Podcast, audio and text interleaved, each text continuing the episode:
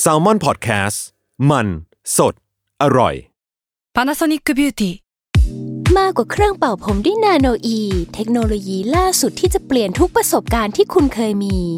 นาโนอีมอยส์เจอร์พลัสเพิ่มความชุ่มชื้นให้เส้นผมหลังใช้งานมากขึ้นถึง 18 เท่า พร้อมชะลอการเฟดของสีผมสำหรับคนชอบทำสีผม ดูแลความชุ่มชื้นทั้งเส้นผม หนังศีรษะและผิวคุณ Panasonic NA0J มีเทคโนโลยี nanoe ที่ care only you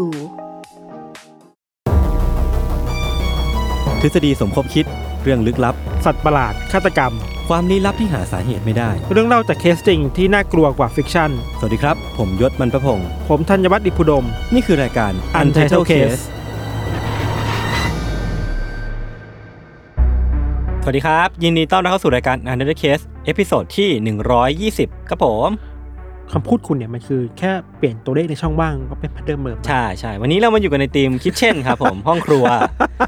เออไม่รู้จะพูดอะไรแล้ววะ kitchen ก็จะแปลทำไมอะมันเป็นคำง่ายห้องครัวๆห้องครัว เออคือผมก็ไม่รู้จะเกริ่นยังไงวะนึกออกไหมคือบางทีถ้าสมมติว่าเราจะพูดเรื่องการหายตัวไปจะพูดเรื่องการฆาตกรรมมันก็จะมีอ่าวิธีเกริ่นนึกออกปะอ่าแต่พอมันเป็นเรื่องห้องครัวเนี่ย พี่จะเกริ่นยังไง ก็ห้องทำอาหาร แล้วมันเกี่ยวกับยูซียังไงไม่รู้ก็แค่ ผมมีโปรเจกต์จริงๆพี่โจเขามีโปรเจกต์ว่าเขาอยากรวมอ่าอ่ารวมตอนอ่าที่แบบทุกห้องทุกห้องในบ้านเนี่ยเอาใช่มาเป็นแบบอัลบั้มเดียวกันเออแล้วเราป็นกันเราก็ใช่ทำตามที่เขาต้องการแหละเอีกหน่อยก็จะมีเป็น EP ห้องรับแขกห้องน้ำมีส่วนแล้วหลังบ้านห้องน้ำมีแล้วห้องนอนมีมีแล้ว ข้างบ้านมีข้างบ้านมีแล้ว ห้องหลังห้องใต้หลังคาอ่าเหลือห้องใต้หลังคาเคยมีเล่าเยอะที่แบบซ่อนคนไว้ในห้องใต้หลังคาป่ะทักตอนหนึ่งอะผมผมเล่าใช่ใช่เออเพื่อนบ้านมีแล้วเออ มีอะไรอีกันเออตู้เสื้อผ้า อ่า เออก็เนี่ยอันนี้ก็เป็นหนึ่งในตอนที่ในหนึ่งในบ้านที่เรายังไม่เคยเล่า ใช่ เออครับซึ่งความน่ากลัวของห้องครัวเนี่ย ผมจะพยายามร่ายมันมาแล้วกันเพราะว่าจริงๆมันมันก็มีมีดนะมีมีดอ่าอ่า มีซ่อม มีซ่อม มีน้ำซุปร้อนอ่า เออมันมีตอนหนึ่งที่ผมเคยเล่าไว้พี่ที่แม่งแบบเป็นฆาตกรคนหนึ่งที่ขังคนไว้ในห้องใต้ดิน แล้วก็เอา คนมาต้มในหม้อในห้องครัว อะไรเงี้ย เออจำจำจำไม่ได้แล้วเออๆกับน่าจะใช่อันนั้นน่ะที่เอาคนมาทำเป็นเค้กอะอ่าเออคุณเออคุณคุณผู้หญิงสักคนหนึ่งอะใช่ใช่ใช่ที่ผมที่ผมเล่า เอามาทำเป็นสบู่มาทำเป็นเค้กอะไรเงี้ยอ่าเออก็ค่อนข้างรับมีความน่ากลัวเนาะเพราะว่าครับในแง่หนึ่งคือมันคือการทำอาหารอืมซึ่งมันก็มีวัตถุดิบ อืมแต่ว่าเราก็ไม่รู้ว่าวัตถุดิบเนี้ยมันคือเนื้อสัตว์อะไร เออ หรือว่าเนื้ออะไรครับนะครับ วันนี้พี่ธัญเป็นคนเล่าก่อนครับครับ คือ เรื่องนี้เกิดขึ้นในแคลิฟอร์เนียครับในปี 1984 เดือนมกราคมยชญ์ครับ มีครอบครัวครอบครัวหนึ่งซึ่งก็มีคู่สามีภรรยาอืมแล้วคู่สามีภรรยาคู่นี้ คือแจ็คสันผู้ชายอืมและผู้หญิงชื่อเดลอืมวิลาตาแจ็คสันและเดลวิลาตาทั้งคู่เนี่ยก็อาศัยอยู่กับเด็กห้าคน ลูกห้าคนเนาะโดยที่ลูกห้าคนเนี่ยมีสองคนที่เป็นลูกของเดลกับอดีตสามี อืมเออ คือคุณเดลเนี่ยเคยแต่งงานมาแล้ว แล้วก็มีลูกกับสามีคนก่อน แล้วก็หย่ากัน แล้วก็มามีครอบครัวใหม่ ก็พาลูกสองคนนั้นมาด้วยนะครับหนึ่งในลูกกับสามีคนก่อนเนี่ย ชื่อว่าคริสดีโนเยอร์ครับคริสเนี่ยเป็นตัวละครหลักในเรื่องนี้อืมคริสเป็นวัยรุ่นชายอายุ 16 ปีครับ ในเวลานั้นเนาะก็อยู่ในวัยเรียนไปโรงเรียนตามปกติ ดูเป็นเด็กดีอะ แล้วก็เป็นนักกีฬาอเมริกันฟุตบอลของโรงเรียนด้วยอืมอืม ที่ผ่านมามันก็ดูเหมือนหนังน้ำเน่านะคือแบบที่ผ่านมาความสัมพันธ์ระหว่างคริสกับพ่อเลี้ยงอะก็ไม่ค่อยดีอะไม่ค่อยถูกกันไม่ค่อยถูกกัน ไม่ราบรื่น ก็มีทะเลาะเบาะแว้งกันอยู่บ่อยๆอะไรเงี้ยครับ แต่ด้วยความที่มีแม่เป็นตัวกลางอะ แม่ก็จะเป็นคนคอยมาไกล่เกลี่ยให้ว่า เอ้ยยอมกันบ้างคอมเพลมไ s e กันอะไรก็รอดมาได้เนาะ เขาเรียกว่าเป็นกาวเชื่อมสัมพันธ์อะไรอย่างนี้ป่ะ อืมเราคิดว่าเป็น buffer อ่า buffer ระหว่างลูกกับสามีอ๋อ ใหม่อะไรเงี้ยครับอือฮึถึงอย่างนั้นนะครับ ความทุกข์ใจที่คริสมีอะก็มันเยอะเกินไปยศบางทีเล่าให้แม่ฟังก็ไม่ไหวอะไรเงี้ยนี่คือแม่ที่แม่เล่าเนาะแล้วก็รวมถึงตัวคริสเองก็มักจะเก็บความรู้สึกที่ตัวเองมีที่ไม่สามารถบอกใครได้เนี่ย ไปพูดกับเพื่อนๆมากกว่าก็คือก็วัยนี่เนาะ อืม แบบสนิทใจที่จะระบายกับเพื่อนอะอืม คนที่คริส ระบายให้ฟังจะมีเพื่อนสนิทคนหนึ่งแล้วก็แฟนที่ไปหามาบ่อยๆไปเล่าให้ฟังบ่อยๆว่า รู้สึกอะไรบ้างอะไรเนี้ยแล้วก็มีปมในใจว่า เออเดี๋ยวนี้ครอบครัวไม่ค่อยสนใจเขาอะ อืมแบบ แม่ก็บางทีก็เข้าข้างพ่อสามีใหม่อะไรอย่างเงี้ยเนาะในช่วงหลังๆมาเนี่ยครับคริสบอกกับเพื่อน แล้วก็แฟนอยู่เป็นประจำว่าเขาทนไม่ไหวแล้วนะเพราะรู้สึกว่าพ่อเลี้ยงเขาอะเรียกว่าพ่อเลี้ยงกันเนาะครับพ่อเลี้ยงเขาเนี่ย เริ่มอำนาจบาตรใหญ่อะอื เริ่มเป็นเผด็จการในบ้าน เริ่มสั่งให้เขาทำนู่นนี่นั่นไปเรื่อยๆ มีการสั่งเคอร์ฟิวด้วยซ้ำอือฮึเคอร์ฟิวแบบเอ้ยแกห้ามออกจากบ้านหลังสองทุ่มนะซึ่งเขาก็อายุสิบหกก็ยังวัยกำลังป็เล่วันยรุ่นน่ะวัยกำลังมันนะเนาะครับจนทำให้คริสรู้สึกว่าไม่ไหวแล้ว อยากจะหนีออกจากบ้านว่ะอืมก็พูดเรื่องนี้กับเพื่อนกับแฟนบ่อยมากๆเลยโอ้ยอยากออกจากบ้านอยากหนีออกจากบ้าน ทีนี้เนี่ยก็มาถึงวันที่สิบสามมกราคมหนึ่งเก้าแปดสี่นี่แหละ คุณเดลที่เป็นแม่เนี่ยครับในวันนั้นเขาต้องเดินทางไปที่เมืองอื่นหนึ่งวันก็ไม่อยู่บ้านก็ปล่อยให้แจ็คสันที่เป็นพ่อคอยดูแลลูกๆทั้งห้าคนในบ้านแทนเนาะแต่ว่าหลังจากที่คุณเดลกลับมาที่บ้านเนี่ยก็พบว่าตอนเนี้ยคริสได้หนีออกจากบ้านไปแล้ว อืมแล้วไม่ทิ้งอะไรไว้ให้เลยครับจดมุงจดหมายอ่าอะไรไม่ทิ้งอะไรอยู่ที่หายตัวไปเลย แต่ว่ามันแค่หนึ่งวันไงอ่าฮะแต่ด้วยความเป็นแม่ก็แบบเป็นห่วงไม่สบายใจเป็นห่วงเนาะ คุณเดลก็เริ่มไปพูดคุยกับเพื่อนบ้านว่าเฮ้ยเห็นคริสไปไหนหรือเปล่าอืมอืมตอนนี้ยังไม่กลับบ้านเลยเป็นห่วงนะ นอกจากนั้นก็พอรู้จักกับแฟนคริสอยู่บ้างครับ คุณเดียวก็ไปคุยกับแฟนคริสว่า เอ้ย นี่คริสไปหาเธอหรือเปล่า แบบไปนอนค้างบ้านเธอหรือเปล่าเนี่ยคำตอบของแฟนคริสอะก็บอกว่า เอาจริงๆนะ เธอก็ไม่รู้เหมือนกัน เพราะว่าเมื่อคืนน่ะ นัดกันไว้ว่าจะมาเจอกันอืมแต่คริสก็ไม่มาอืมฮึ ก็งงอยู่เลยว่าทำไมถึงผิดนัด ตอนนี้ก็ยังไม่ติดต่ออะไรมาเลย เออ เออ ก็แปลกๆเลยเนาะคุณเดียวก็ไปคุยกับอดีตสามีที่เป็นพ่อเป็นที่เป็นพ่อที่ให้กำเนิดคริสครับอะครับเขาถามว่า เอ้ย คริสไปหาคุณหรือเปล่า ทางฝั่งนนก็ไม่รู้เรื่องอะไรเหมือนกัน เออ มันเริ่มแบบแหม่งๆแล้วไม่รู้เรื่องอะไรเหมือนกันเลยอืมสุดท้ายแล้วคุณเดียวก็ต้องไปแจ้งความกับตำรวจ เพื่อบอกว่าเออลูกชายหายตัวไป ช่วยตามหาให้หน่อยได้ไหมช่วยประกาศหน่อยได้ไหมอะไรเงี้ย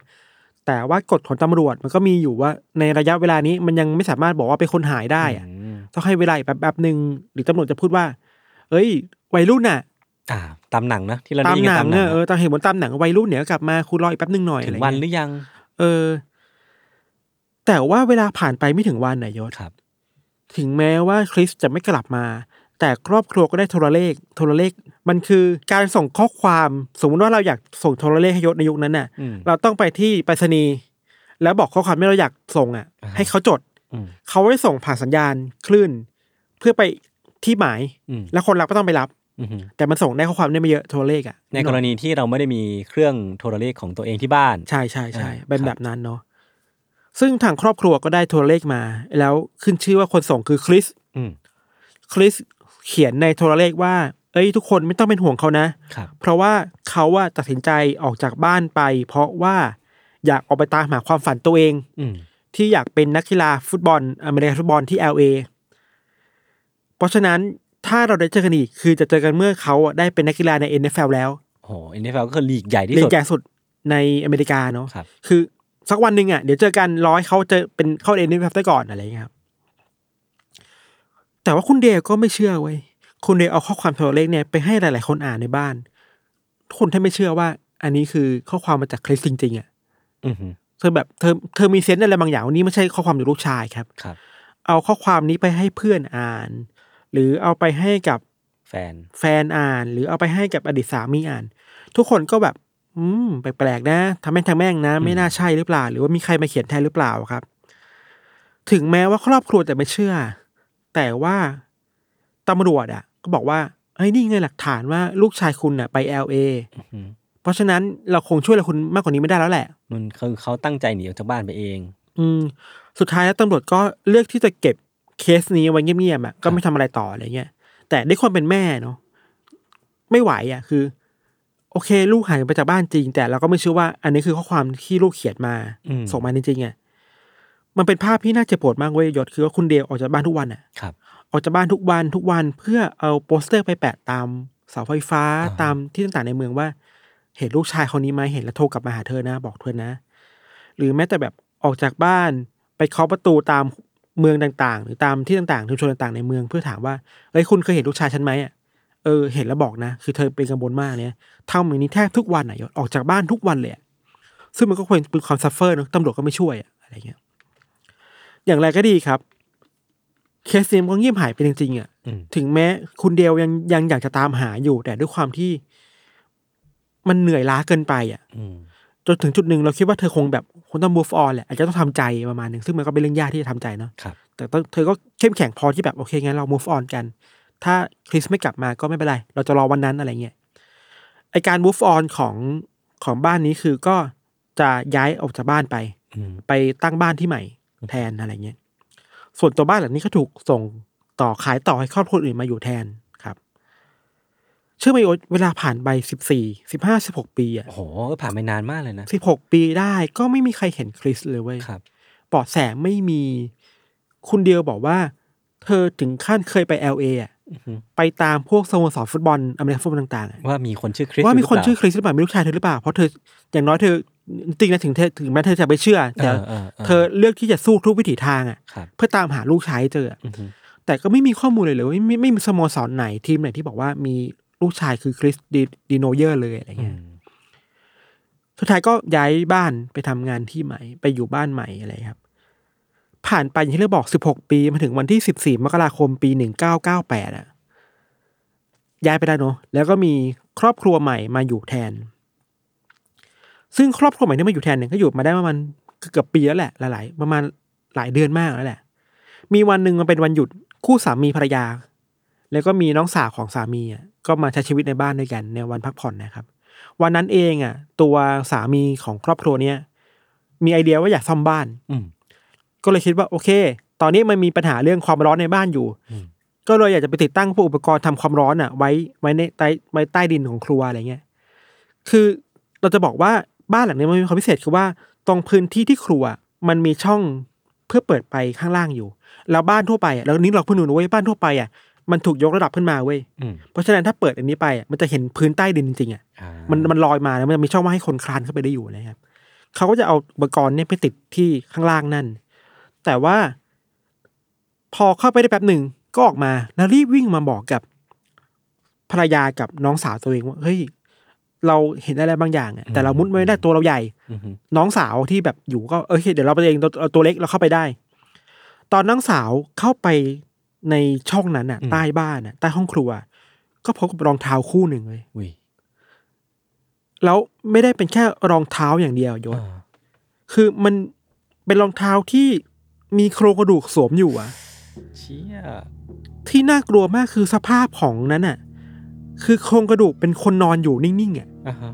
แล้วแบบทุกอย่างสมบูรณ์มาก ครับ ไม่มีเนื้อที่เน่าเปื่อยคือเขาคงเน่าเปื่อยไปนานแล้วอะอืมแต่เป็นคนดูสมบูรณ์ ยังใส่เสื้ออยู่เลยอะอืม ยังใส่รองเท้าอยู่เลยอะอืม ของต่างๆยังอยู่ในทั้งกางเกงและเสื้อ อืมแล้วนอนนอนแน่นิ่งอยู่มานานมากแล้วเนี่ยครับ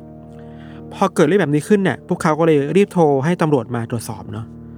ตำรวจก็มาตรวจสอบที่บ้านหลังนี้ แล้วก็มากับพวกเจ้าหน้าที่ด้านนิติวิทยาศาสตร์ CSI อะ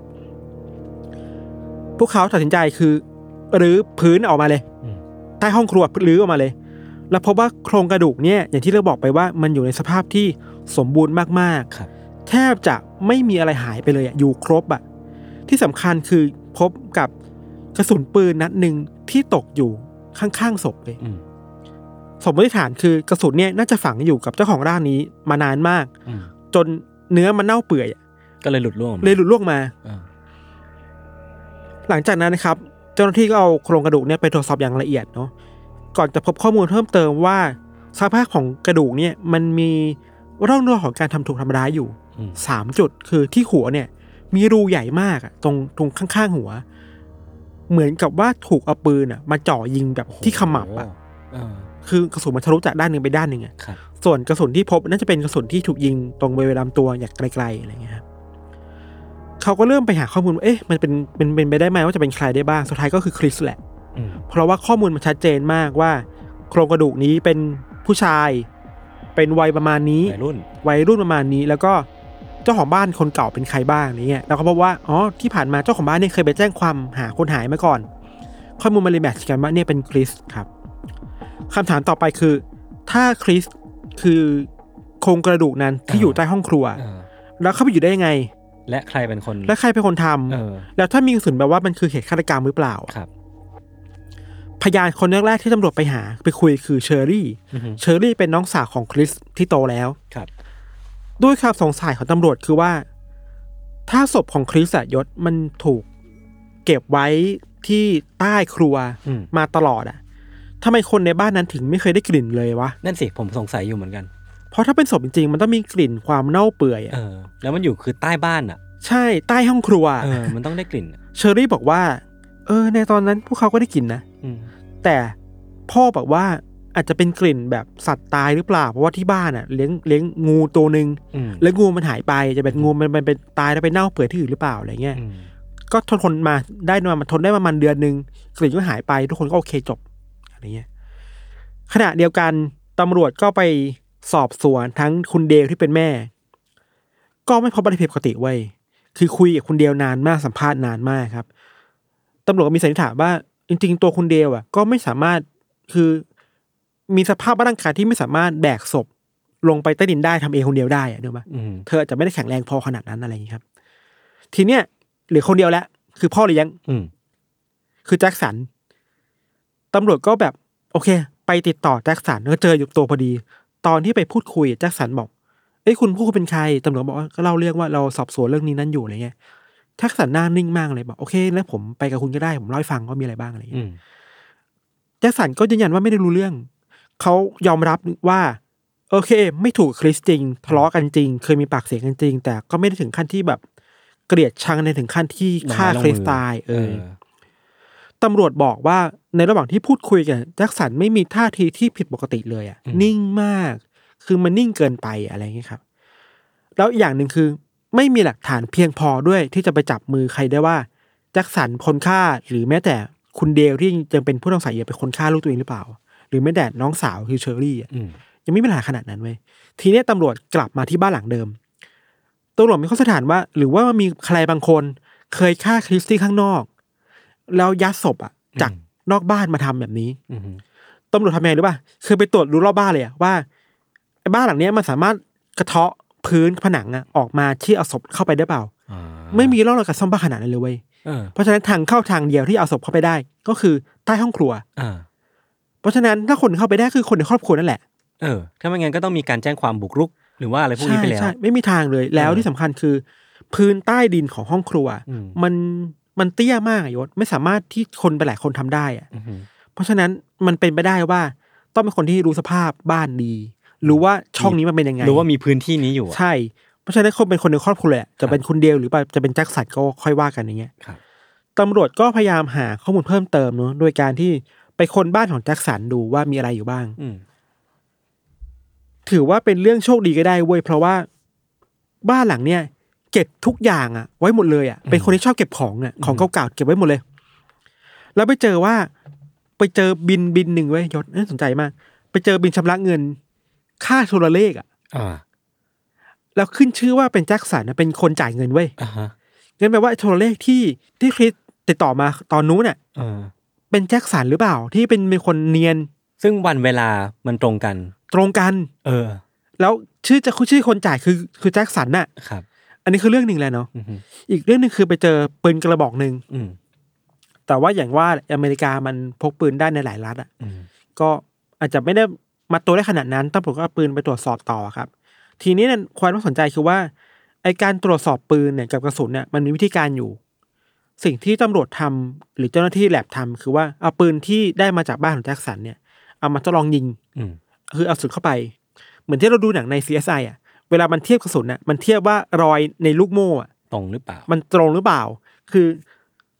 กระสุนทุกทุกกระสุนที่ถูกเอามาออกมาจากปืนมันจะมี อัตลักษณ์ส่วนตัวอืมตามรอยในช่องปืนอะนึกออกปะอืมเวลายิงออกมามันจะมีรอยที่คล้ายกันในในในทุกกระบอกของปืนอันนั้นนะครับตำรวจก็เลยเอากระสุนปืนที่ยิงใหม่ มาเทียบกับกระสุนที่ถูกพบใกล้ๆกับศพ อืมมันแมทชกันพอดีเลยเว้ย อืม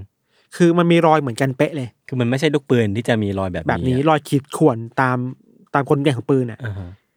แล้วปืนนี้ก็อยู่จากสันการตำรวจก็มีหลักฐานค่อนข้างชัดเจนมากแล้วแหละว่าสองอย่างแหละสองอย่างแล้วก็เลยออกหมายจับได้ครับก็เลยออกหมายจับก็นำตัวแจ็คสันมาดำเนินคดี สู้คดีกันไป ตลอดคดีเนี้ยแจ็คสันยืนยันว่าตัวเองไม่เกี่ยวข้องตลอดเลยเว้ยอืมแต่หลักฐานทางฝั่งเนี้ยอายการน่ะก็ชัดเจนมากคือมัดตัวได้ว่า แจ็คสันเป็นคนจ่ายบินนะ คุณจะมาอ้างว่าคุณไม่รู้เรื่องได้ไง ก็คุณโทรเลขไปหา ครอบครัวนี้นี่ แล้วปืนคุณอะ กระสุนมันแมทช์กับที่ตกอยู่กับศพอะ สุดท้ายก็ถูกโทษจำคุกไปหลายปี หลายสิบปีครับครับ ความน่าสนใจคือว่า ตอนแรกเราก็ไม่คิดนะแต่พอพอคดีมันจบแบบเนี้ยความน่าสนใจคือว่า ถ้าอย่างนี้มันแปลว่าในทุกๆวันที่คุณเดลออกไปนอกบ้านเพื่อตามหาลูกอะอืมมันแปลว่าลูกไม่ได้หายไปไหนอะ ลูกอยู่ใต้บ้านอะเออศพลูกอะ ใช่ คือโคตรหดหูเลยโคนะตรเว้ยน่ากลัว ทุกวันที่คุณเดลแบบต้องอะไปเตรียมตัวแปะโปสเตอร์ หาลูกข้างนอกบ้านเนี่ยอืมแต่จริง ๆ แล้วคือ สามีใหม่ซ่อนลูกไว้ในบ้านอะ เธออาจจะยืนร้องไห้อยู่บนศพของลูกก็ได้อะเออมันเป็นแบบนั้นคือเราไปดูฟุตเทจมา ไอสภาพเราดูในห้องครัวมันคือใครเดินผ่านก็ได้อะอืมถ้าพูดแบบจริง ๆ คือ คนในบ้านที่ไม่รู้เรื่องก็เดินผ่านศพเดินอยู่โอเคในศพอยู่ทุกวันอะอืมโดยที่ไม่รู้อะไรเงี้ยครับ โดยที่แจ็คสันก็เป็นคนบงการทุกอย่างเลยโอ้โหแม่งความน่ากลัวคือ ทุกวันที่ทำหา แต่ลูกคืออยู่ในบ้านแหละเออเป็นศพไปแล้วอะครับสุดท้ายแล้วก็มีข้อสันนิษฐานจากทนายความอะครับทางฝ่ายอัยการว่า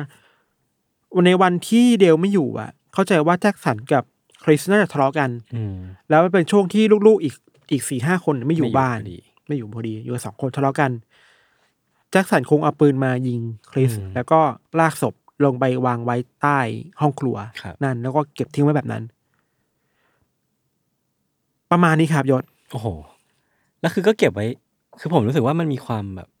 นอกจากคดีมันโหดร้ายแล้วเนาะ แล้วก็มีความสะเทือนใจ แล้วคงแบบไม่ต้องไป อืม แตะเรื่องอิโมชันอืมมาก เพราะว่าอืมคนก็น่าจะซึมมันซึโหมดอะเศร้ากันอยู่แล้วอะ อืม คือผมรู้สึกว่ามันมีความเลือดเย็นบางอย่างแบบมากอืมๆในตัวแจ็คสันนะเนาะ ใช่ ด้วยด้วยความที่ อาจจะแนบเนียนมั้งนะ หรือไม่ก็ไม่รู้สิเขาจะมีความเป็นไซโคพาหรือเปล่าที่แบบไม่รู้สึกไม่รู้สึกชอสาบอะไรชั่วกับดีสิ่งที่ตัวเองทำอะไรเงี้ยเนาะอย่างที่ตำรวจไปสัมภาษณ์เขาไปเรียกมาสอบสวนทุกอย่างนิ่งมากเลยอืไม่ลนไม่อะไรเลยไม่รู้สึกอะไรเลยอะเราไม่รู้เขาจะมีความเป็นอะไรแบบนั้นหรือเปล่า หรือมันอาจจะเป็นกลไกป้องกันตัวเองของที่เนียนมาก เออ ที่เนียนมาก แล้วอีกอย่างหนึ่งคือ เราชอบเห็นในละครอะ เวลาเราเห็นคนในครอบครัวทะเลาะกัน ระหว่าง ลูกจากสามีคนก่อนไม่ถูกกับสามีคนใหม่อืมอะไรเงี้ย จริงๆมันก็ไม่ไม่ได้มีแค่ในละครเนี่ยชีวิตครับจริงก็มีเยอะแยะอะไรเงี้ยใช่แล้วมันพอมันเป็นเรื่องจริงอะความเครียดที่มันเกิดขึ้นมันก็เป็นเรื่องจริงเนาะอืมอืมอืมแล้วความรุนแรงในครอบครัวครับ มันก็เกิดขึ้นจริง ๆ อะ ใช่สำหรับเราคือเราชอบบอกว่าบ้านมันคือที่ที่อบอุ่นน่ะ อืมแต่คำพูดนี้มันใช้ไม่ได้กับทุกคนน่ะ ใช่ใช่มันก็ใช่มีคนหลายคนที่ถูกคำว่า ความกตัญญูค้ำคออยู่อะ อืมแต่ว่าทุกวันคือเจอพ่อแม่ที่ toxic อะอืม นี่เราว่าเราก็พูดได้แหละคือเจอพ่อแม่ที่ toxic อะอืมเราไม่เข้าใจลูกๆเนี่ยลูกก็รู้สึกว่า ไม่มีความสุขที่จะอยู่บ้านอีกต่อไปอะไรเงี้ยอืมมันก็นำมาสู่ความขัดแย้งได้เหมือนกันน่ะครับ คดีนี้คือแย่หน่อยคือ ไม่ใช่คือแย่มากๆไปหน่อยคือแบบ เจอพ่อที่พ่อใหม่ที่มีปืนเออแล้วฆ่าได้แบบไม่คิดอะไรเลือดเย็นเลือดเย็นขนาดนั้นนะคือผมมันรู้สึกว่า ครอบครัวมันจะมีความพิเศษบางอย่างเลยคือ มันจะเป็นที่ที่เรา พูดคุยกันได้อะไม่ว่าเราจะโกรธกันแค่ไหนเนอะเราจะมาพูดคุยแบบความเข้าใจกันได้อืมแต่นี่คืออะโกรธกันเกลียดกัน แต่ว่ามันมันมันไปถึงขั้นที่ฆ่าแกล้งกันอะใช่ เออมันมันไปเกิน limit มาก ๆแล้วอะนอกจากเรื่องคดีนี้เรามีเรื่องหนึงที่เราคิดว่าน่าสนใจดีคือเฮ้ยระหว่างที่ครอบครัวนี้ออกจากมาออกออกย้ายบ้านมามันก็มีคนอยู่เรื่อยๆนะเออ ใช่ ทุกคนก็ไม่รู้สึกเอะใจอะไรเลยอะเพราะคนเราไม่รู้ไงใครจะไปรู้ ถ้าถ้าคนนั้นไม่คิดว่าอยากอยากซ่อมบ้านนะเออหรือว่าก็ไม่ใช่เรื่องนี้ก็ยังแบบ ก็ unsolved ต่อไปอะ แล้วตัวแจ็คสันเองอะพี่ ผมว่าเขาก็ชะล่าใจด้วยที่แบบไม่จัดการ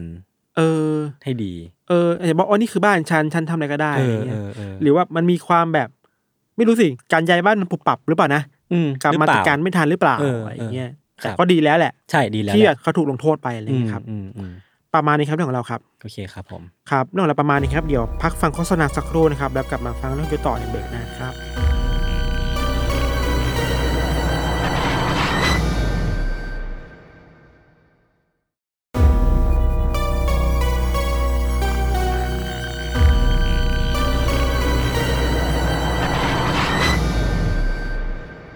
เคครับ กลับมาอยู่ในเบรกที่ 2 ของรายการ Under the Case ตอนที่ 120 ครับผมเนี่ยคุณกลับมาคุณก็มาเป็นแพทเทิร์นเดิมนะแค่เปลี่ยนตัวเลข เรายังคงอยู่ในห้องครัวกันเหมือนเดิมนะครับคุณไม่สนใจผมไม่แล้วคุณผมคุณไม่คุยขี้กับเกีผมจเลยอะเออ คือเขาจะเรื่ถามว่าเราเกลียดกันไหมก็เขาก็น่าจะรู้แหละว่าควมเกลียดกันจริงๆเออใช่ คือเรื่องที่ผมกำลังจะเล่าเนี่ยมันจะมีตอนที่พี่ธันพูดอะมันจะมีความเป็นครอบครัวเหมือนกัน มีอืมเรื่องของความสัมพันธ์ในครอบครัว แล้วก็อืมเป็นดราม่าที่มีความ เป็นพ่อแม่ลูกเกี่ยวข้องกันอยู่เหมือนกันประมาณครับนี้เหมือนนะครับ คือเรื่องนี้เป็นของผู้หญิงคนหนึ่งที่มีชื่อว่าโจนริชจริงๆ ถ้าสมมติว่าใครที่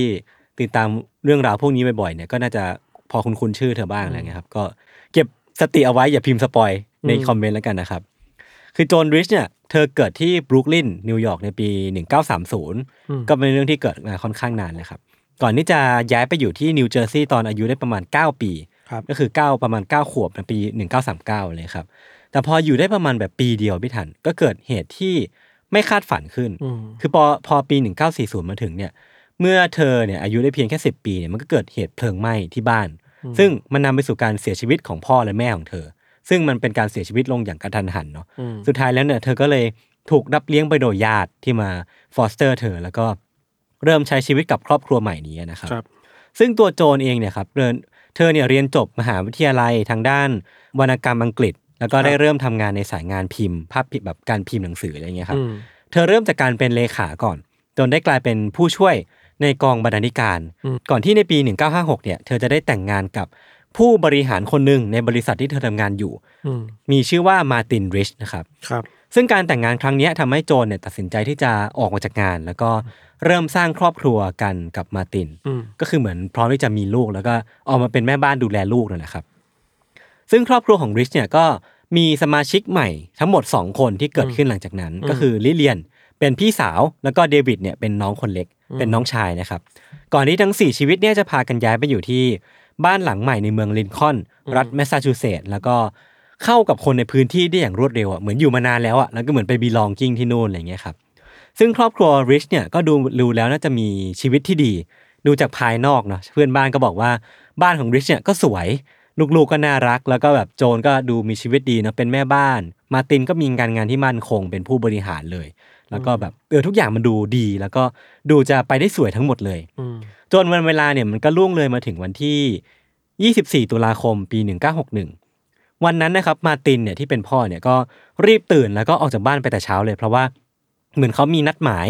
ต้องไปต้องเดินทางไปประชุมธุรกิจ หรือว่าไปทางหน้าที่การงานที่นิวยอร์ก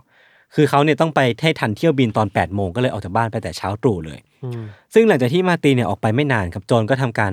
ปลุกเด็ก ๆ ก็คือลิเลียนแล้วก็เดวิดเนี่ยมานั่งทานอาหารเช้ากันมานั่งกินเบรคฟาสต์กันอืมตามปกติเช่นเช่นทุกวันเลยเป็นเรื่องปกติมากๆ ซึ่งหลังจากนั้นนะครับโจนแล้วก็ เดวิดเนี่ยพอกินอาหารเสร็จปุ๊บเนี่ยโจนกับเดวิดเนี่ยก็ได้พากันจูงมือไปไปฝากไว้ที่เพื่อนบ้านของเพื่อนบ้านที่อยู่ตรงกันข้ามอืมคือเป็นบ้านของผู้หญิงคนหนึ่งที่ชื่อว่าบาบาร่าบาร์เกอร์ครับจำชื่อไว้ก่อนแล้วกันครับอาจจะชื่อเยอะหน่อยตอนนี้เนาะคือคือคือเธอเนี่ยก็จูงเดวิดไปแล้วก็ฝากไว้ที่บ้านของบาบาร่าก่อนที่เธอเนี่ยจะกลับมาแล้วก็พาลิเลียนเนี่ยที่มีนัดหมอฟัน วันนั้นพอดีพาไปทำฟันตามนัดของหมอครับ ซึ่งหลังจากเนี้ยอาจจะน่ารำคาญหน่อยเนาะเพราะว่าผมจะขอเล่าค่อนข้าง detail อะเป็นไทม์ไลน์ที่ค่อนข้างละเอียดเพื่ออมให้เข้าใจเรื่องมากขึ้น เพราะว่ามันมีส่วนสำคัญกับเรื่องที่จะเกิดขึ้นหลังจากเนี้ยนะคครัรับบซึ่งหลังจากที่โจนเนี่ยพาลิเลียนไปหาหมอฟันเสร็จเนี่ยเธอก็ได้พาลิเลียนกลับมาที่บ้านเนาะขับรถกลับมา แล้วก็ไปรับเดวิดกลับมาจากบ้านของบาบาร่าอืมแล้วก็เดินทางกลับมาที่บ้านของตัวเองเนี่ยตอนประมาณ 11โมง15 นาทีอืมเพื่อที่จะรอรับ messenger คนหนึ่งที่จะมาเอาเสื้อผ้าของมาร์ตินเนี่ยไปซัก พอถึงเวลาเที่ยงเนี่ยทั้ง 3 คนก็มานั่งกินข้าวกัน แล้วก็พาเดวิดไปนอนกลางวันในห้อง เพราะว่าเขายังเด็กอยู่ แล้วก็เหมือนเป็นแนปไทม์ตอนกลางวันของเขาอะนะครับ ซึ่งระหว่างนั้นน่ะลูกของบาบาร่าที่เป็นเพื่อนบ้านอยู่ตรงข้ามกันเนี่ยก็มาเยี่ยมที่บ้านเว้ยมาเคาะประตูแล้วก็มานั่งเล่นกับลิเลียนตามปกติ เพราะว่าเป็นเด็กในวัยไล่เลี่ยกัน ระหว่างนั้นน่ะเด็กทั้งสองคนเนี้ก็บอกว่าเออโจนก็เดินเข้าออกบ้านปกติเนาะไม่ได้มีอะไรเกิดขึ้นแล้วก็แบบทุกอย่างก็ดูปกติ จนเวลาผ่านไปครับเกือบบ่ายสองแล้ว โจนก็พาเด็กๆ ที่เล่นกันอยู่ที่บ้านของของตัวเธอเนี่ยไปฝากไว้ที่บ้านของบาบาร่าอีกทีหนึ่งแล้วก็บอกว่าเดี๋ยวจะกลับมารับนะ อีกทีหนึ่งเพราะว่าเธอต้องไปทำธุระบางอย่าง ทีเนี้ยประมาณ 15 นาทีผ่านไป ตอนประมาณบ่ายสองสิบห้านาทีบาบาร่าก็บอกว่า เธอเนี่ยเห็นโจรแบบผ่านๆอยู่ที่หน้าบ้านของเธอ ตอนเนี้ยโจรใส่เสื้อคลุมแบบรัดเอว เป็นเทรนช์โค้ทแล้วก็เดินอย่างรวดเร็วอะจาก หน้าบ้านเนี่ยไปยังถนนหน้าบ้านแล้วก็เหมือนไปหยุดที่รถของตัวเองแล้วก็แบบเดินไปเดินมาหน้าบ้านอะอืมเหมือนโจรเนี่ยเดินด้วยท่าทางแปลกๆไว้ไม่ทัน คือเธอเนี่ยยื่นมือมาสองข้างเนี่ยอ่าแล้วก็เดินเว้ยคนปกติก็ไม่ทำแบบนั้นบ้าเออมันมันไม่ใช่ท่าเดินปกติยิ่งเหมือนผีจีนนี่เหรอใช่เหมือนไม่แน่ใจว่ายืดแบบขนาดนั้นหรือเปล่าอ่าแต่ว่ายืดมาข้างหน้าแล้วก็เดินอะอ่าเออ แล้วก็บาบาร่าเนี่ยบอกว่าเหมือนเห็นโจรเนี่ยถืออะไรสีแดงๆบางอย่างครับในมือ เออแต่อันเนี้ยบางแหล่งก็บอกว่าไม่ได้ถือบางแหล่งก็บอกว่าถือจะดูเป็นผู้ช่วยที่แบบพิลึกใช่อะแปลกๆเหมือนกันอ่าลักษณะเนี่ยบาบาร่าบอกว่า มีความเป็นไม่ได้ว่าโจรกำลังเล่นกับเด็กอยู่ อาจจะเป็นอดัมหรือเปล่าที่ตื่นมาแล้วโจรกำลังเล่นกับเขาเป็นไปได้ แต่ก็ไม่มีใครเห็นคือบาบาร่าก็ไม่ได้เห็นอดัมเนาะอืมเออก็เลยไม่มั่นใจว่าเกิดอะไรขึ้น อาจจะเป็นเดวิดครัก็บได้ครับ แต่ว่าไม่ได้มีอะไรติดใจอะก็เหมือนแบบ เออก็ท่าทางเดินแปลกๆอะแต่ก็แค่นั้นนะนะครับ สุดท้ายแล้วเนี่ยเวลาผ่านไป โจรก็ไม่ได้มารับลิเลียนกลับไป ที่บ้านของตัวเอง คือก็หายเงียบไปเลย เวลาประมาณบ่ายสามสี่สิบพี่ถันบาบาร่าก็ตัดสินใจที่จะพาลิเลียนเนี่ยกลับไปส่งที่บ้านของโจรเพราะว่าเธอเนี่ยต้องพาลูกของตัวเองเนี่ยไปทำธุระและไปห้างกันไปเที่ยวห้างกัน ก็เลยตัดสินใจเอาลูกเอาลิเลียนเนี่ยไปคืนที่บ้านของโจรแต่ตอนประมาณ4ี่โมงสิบห้านาทีอืมผ่านไปประมาณยี่สิบสามสิบนาที ก็มีคนมาเคาะประตูที่บ้านของบาบาร่าครับอืมปรากฏว่าคนที่มาเคาะอะก็คือลิเลียนเว้ย คือเธอเนี่ยเดินกลับมาที่บ้านของบาบาร่าเพื่อที่จะบอกกับบาบาร่าว่า แม่ของเธอเนี่ยก็คือโจรเนี่ยหายตัวไปอืมและตอนนี้ห้องครัวเต็มไปด้วยสีแดงอะเออคือ มันแปลว่าอะไรวะมันเกิดอะไรขึ้นทำไมห้องครัวถึงเต็มไปด้วยสีแดง แล้วสีแดงที่ว่าเนี่ยมันคืออะไร สีแดงนี่คือทาสีจริงๆเหรอ คือเธอเนี่ยเด็กด้วยความที่เด็กอะอ่าบอกว่าตอนนี้ห้องครัวมันเต็มไปด้วยสีแดงเลยอะาคือเธอก็ไม่รู้ว่าสีแดงตรงหน้ามันแดงอะไรคืออะไราเออา จากนั้นพอบาบาร่าได้ยินอย่างเนี้ยพี่ถันก็เลยแบบ เดินทางไปที่บ้านของโจรซึ่งมันก็อยู่แค่ฝั่งตรงข้ามอะเนาะอืมแล้วก็เข้าไปในห้องครัว แล้วก็ยืนยันได้ว่าสิ่งที่ลิเลียนพูดเนี่ยเป็นเรื่องจริงครับก็คือตอนเนี้ยโจรหายตัวไป และในห้องครัวของบ้านของโจรเนี่ยคือเต็มไปด้วยสีแดงแบบทั่วทั้งห้องเต็มผนังอืมเต็มพื้น อะไรไปหมดเลย เธอก็เลยทำการโทรแจ้งตำรวจและการสืบสวนเนี่ยก็เริ่มต้นขึ้นครับครับพี่ทันสงสัยตรงไหนบ้างเอางี้ดีกว่าก่อนที่จะไปต่อ เราว่าเรื่องนี้มันมี หลายอย่างที่มันดูแบบคลุมเครือเออเออเออท่าทางที่ใช่ยืนเดินเล่น เออเออหรือแม้แต่จินตนาการที่มองเห็นสีแดง เออ ไม่รู้คือว่ามันเกิดอะไรขึ้นเลยเว้ยทุกอย่างมันเกิดขึ้นจากมุมมองของเด็ก ใช่ใช่ใช่ไหมใช่แล้วก็สิ่งที่บาบาร่าเห็นน่ะโจรน่ะที่เดินเดินถือมือยื่นมือข้างหน้า มันก็เป็นท่าทางที่ไม่ปกติเว้ยเออ คือบอกได้ว่ามันมีอะไรที่มันอันยูชั่วอ่าอ่าใช่ใช่ unusual คำว่าคืออันแบบยูชัวจะถูกต้องไม่ได้แบบ ไม่ใช่สิ่งที่คุณทุกคนทำเป็นปกติอะเใช่ มันแบบแปลกไปหมดเลยอะอ่าคือพอแจ้งความเสร็จปุ๊บเนี่ยตำรวจจากเมืองลินคอล์นเนี่ยก็มาถึง หลังจากแจ้งเหตุได้ในเวลาไม่เกิน 5 นาทีก็คือถือว่ามาเร็วมากเนาะครับก่อนที่จะพากันเข้าไปในบ้านของโจรแล้วก็พบเข้ากับภาพตรงหน้าที่ตรงกับสิ่งที่บาบาร่าแล้วก็ลิเลียนเล่าให้ฟังอืมขอบอกไว้ก่อนว่าลูกๆทั้งสองคนเนี่ยปลอดภัยดีก็คือลิเลียนแล้วก็เดวิดเนี่ยปลอดภัยดีไม่มีใครเป็นอะไรก็สบายใจกันได้นะครับครับ สภาพในห้องครัวของบ้านโจรเนี่ยตอนเนี้ย มันเต็มไปด้วยเลือดพี่ทัน คือพอตำรวจมาเจอเนี่ยก็คือ ชัดทันทีว่าเนี่ยคือเลือดไม่ใช่สีแดงแบบไม่ทั่วใช่ไปสีทั่วไปแล้วเออมันคือเลือดครับซึ่งซึ่งตอนเนี้ยเลือดมันเปรอะตามพื้นอืมตามกำแพงแล้วก็รวมไปถึงบนโต๊ะในห้องครัวด้วย แต่ว่าต้องเป็นเรื่องที่เยอะมากใช่สิเยอะเยอะประมาณหนึ่งเหมือนกันครับ คือข้าวของในห้องครัวมันก็มีความกระจัดกระจาย แล้วก็ค่อนข้างวุ่นวายเละเทะประมาณหนึ่งเหมือนกันครับสิ่งแรกที่ตำรวจเนี่ยสันนิษฐานเอาไว้เบื้องต้นเลยพี่ทันก็คือว่าอาจจะเป็นการฆ่าตัวตายม เออ ไม่รู้ทำไมถึงเดาเป็นอย่างนั้นนะมแต่ว่าเขาก็ได้ทำการหาศพอะถ้าสมมติว่าเป็นการฆ่าตัวตายจริงเนี่ยจะต้องมีศพของโจรเนี่ยอยู่ในบ้าน ก็เลยมีการค้นหาเกิดขึ้น แต่ว่าสุดท้ายก็ไม่เจอศพเว้ยก็เลยต้องกลับมาหาหลักฐานในที่เกิดเหตุเพิ่มเติมว่ามันเกิดอะไรขึ้นในห้องครัวนี้กันแน่อืมซึ่งมันก็มีการพบเจอเบาะแสหลายอย่างก็คือออันแรกคือหูโทรศัพท์ หูโทรศัพท์บ้านเนอะเมื่อก่อนมันจะเป็นโทรศัพท์บ้านอืมมันอยู่ในถังขยะ เอออือฮึแล้วก็ที่ตัวโทรศัพท์ที่ตัวหูเนี่ยก็มีรอยเลือดเหมือนเป็นรอยจับอยู่อะ เอออมก็มันตกอยู่ในถังขยะ แล้วก็มีข้างๆหูโทรศัพท์เนี้ยข้างๆถังขยะเนี้ยมันมีสมุดโทรศัพท์ตกอยู่ ซึ่งสมุดโทรศัพท์เนี้ยมันถูกเปิดไปที่หน้าของเบอร์โทรฉุกเฉินอะอืมเออ ซึ่งมันแปลว่า ใครก็ตามเนี่ยที่เป็นเจ้าของเลือดเนี่ยกำลังพยายามที่จะติดต่อเข้าไปยังเบอร์โทรฉุกเฉินมันมีคนตัด ไม่รู้ว่าเกิดอะไรขึ้นหลังจากนั้น แต่ว่าอ่าประวัติที่บันทึกไว้ได้ คือมันไม่มีการโทรออกไปที่เบอร์ฉุกเฉินนี้ ก็เลยไม่รู้ว่าทำไมถึงไม่ได้โทรแล้วมันเกิดอะไรขึ้นหลังจากนั้นนะครับ แล้วก็ ในตู้ไปรษณีย์หน้าบ้านเนี่ยมันก็มีจดหมายที่ถูกส่งมาสี่ฉบับยังคงค้างอยู่ในนั้นอืมมันก็สื่อได้ถึงความเร่งรีบบางอย่างหรือเปล่าทำไมถึง โจรถึงไม่ได้จัดการกับจดหมายที่อยู่ในตู้ ทั้งนั้นที่เธอก็มีเวลาว่างพอสมควรในวันนี้อืมเออก็เลยมีความแบบไม่ค่อย ไม่ค่อยสมเหตุสมผลอะไรหลาย ๆ อย่างอืมแล้วก็อีกอีกสิ่งหนึ่งที่น่าสนใจก็คือว่า ในห้องครัวแล้วก็ในบ้านนะพิธานมันไม่มีร่องรอยของข้าวของที่หายไปเลยอะอืมเออแปลว่า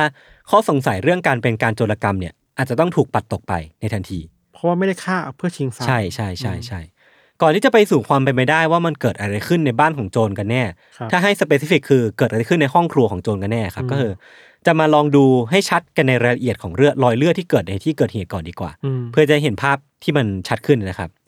จากการสืบสวนนะพี่ทัน แม้ว่ารอยเลือดอะมันจะ เปรอะแล้วก็เลอะกระจายไปทั่วห้องครัวอืมแต่ว่าสิ่งที่ตำตำรวจสามารถสรุปได้จากรอยเลือดจำนวนมากขนาดเนี้ยอืมมันมีไม่ค่อยเยอะเท่าไหร่ คือเรียกได้ว่าเห็นเยอะ แต่หลักฐานที่มันสรุปได้มีน้อยอืมคือรอยเลือดขนาดใหญ่อะมันจะไปกระจุกกันอยู่ตรงกำแพง พื้นแล้วก็โทรศัพท์แล้วก็ทั้งห้องครัวครับแต่ว่าทั่วทั้งห้องเนี่ยมันจะมีรอยนิ้วมือจากเลือดที่ถูกพบเนี่ยประมาณ 3 จุด ซึ่งอันเนี้ยมันจะมีความ มีความไม่ค่อยชัดเจนในแง่ของหลักฐานแล้วก็ในซอสที่ผมไปอ่านมาอืมคือเขาก็บอกว่ามันมีการพบเจอเจอรอยนิ้วมือที่ถูกปั๊มจากเลือดก็จริง แต่ว่ารอยนิ้วมือเนี้ยมันไม่สามารถบอกได้ว่าเป็นรอยนิ้วมือของใครอืมคือซอสหนึ่งที่ผมไปอ่านมาอืมคือบอกว่าด้วยความที่โจรเนี่ยหายตัวไปก่อนที่จะมีการเก็บเรคคอร์ดของลายนิ้วมืออืมเออ ก็เลยไม่สามารถบอกได้ว่าลายนิ้วมือเนี้ยมันเป็นของโจรหรือเปล่า กับอีกซอสหนึ่งที่บอกว่าลายนิ้วมือเนี้ยไม่ใช่ของโจรแบบฟันธงอะอืมเออผมก็เลยไม่รู้ว่าสุดท้ายแล้วมันความจริงมันยังไงอืมแต่ก็บอกกันไว้ก่อนแล้วกันว่าอะสุดท้ายแล้วลายนิ้วมืออาจจะไม่ใช่ของโจรหรือว่าจะเป็นของโจรก็ได้อืมเออเพราะว่ามันไม่ได้มีการเก็บตัวของโจรเอาไว้นะครับครับที่น่าสงสัยอีกอย่างหนึ่งคือบนพื้นน่ะที่ตอนนี้มันเต็มไปด้วยเลือดเนี่ยอืมมันมีเสื้อผ้าที่คาดว่าน่าจะเป็นของเดวิดเนี่ยกองอยู่ในสภาพชุ่มเลือดมคือจากร่องรอยมันบ่งชี้ได้ว่าไอ้คนที่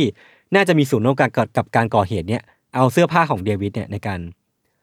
เช็ดเลือถูดเหรอ เออเช็ดเลือดบนพื้นอะจะถูไม่สำเร็จก็เลยทิ้งไว้ใช่ อ่าพยายามที่จะทำลายหลักฐานบางอย่าง แต่ว่ายอมแล้ว แต่ว่ายอมอะยอมไปกลางคันแล้วก็อะทิ้งในสภาพชุ่มเลือดเอาไว้นะคครัรับ บ ก็ไม่รู้ว่าเกิดอะไรขึ้นอีกเว้ยนอกจากรอยเลือดในห้องครัวแล้วอะมันก็ยังมีหยดเลือดในที่ต่างๆ ในบ้านแม้ว่าจะเป็นแบบปริมาณที่ไม่ค่อยมาก มันมีที่ข้างล่างบันไดที่หนึ่งข้างบนบันไดที่หนึ่งอืมในห้องนอนใหญ่ที่หนึ่งแล้วก็ในห้องนอนเด็ก ๆ ด้วยที่หนึ่งครับ คือมันหยดเต็มบ้านไปหมดเลยเว้ยนี่แปลว่า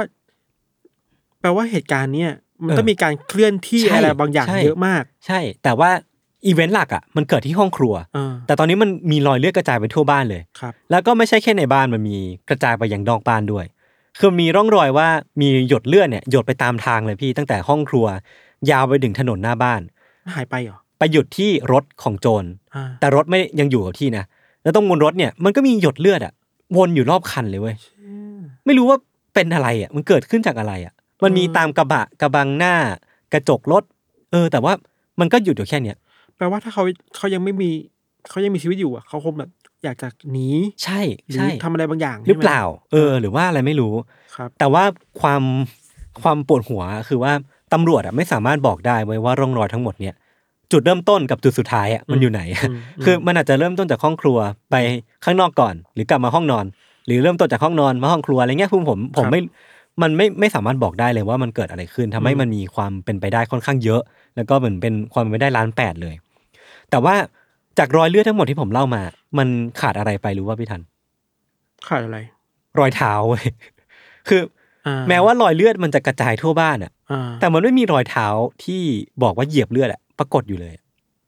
ถ้าใส่รองเท้า ใช่มันต้องมีบ้างเว้ยต้องเหยียบเลือดตัวเองแหละใช่สมมติหรือว่าคนร้ายต้องเหยียบเลือดของเออเออเหยื่อใช่ไหมแต่ตอนนี้มันไม่มีรอยเท้าเลยอะ น่าสนใจดี มันมันก็เลยน่าสงสัยว่า มันแสดงให้เห็นว่าใครก็ตามที่อยู่เบื้องหลังเนี้ยครับระมัดระวังตัวเองเป็นอย่างดีมากอืมอืมๆเออ แต่สุดท้ายก็ทิ้งลายนิ้วมือไว้เนาะมเออ ขอแวะเสริมอีกนิดก่อนจะไปต่อสรุปแล้วว่าเลือดที่พบเนี่ยครับเป็นกรุ๊ปโอซึ่งก็ตรงกับของโจรมแล้วก็จำนวนเลือดที่มากขนาดเนี้ยประมาณ 120มิลลิลิตรเนี่ยครับอืมอาจจะไม่ได้เป็นจำนวนเลือดที่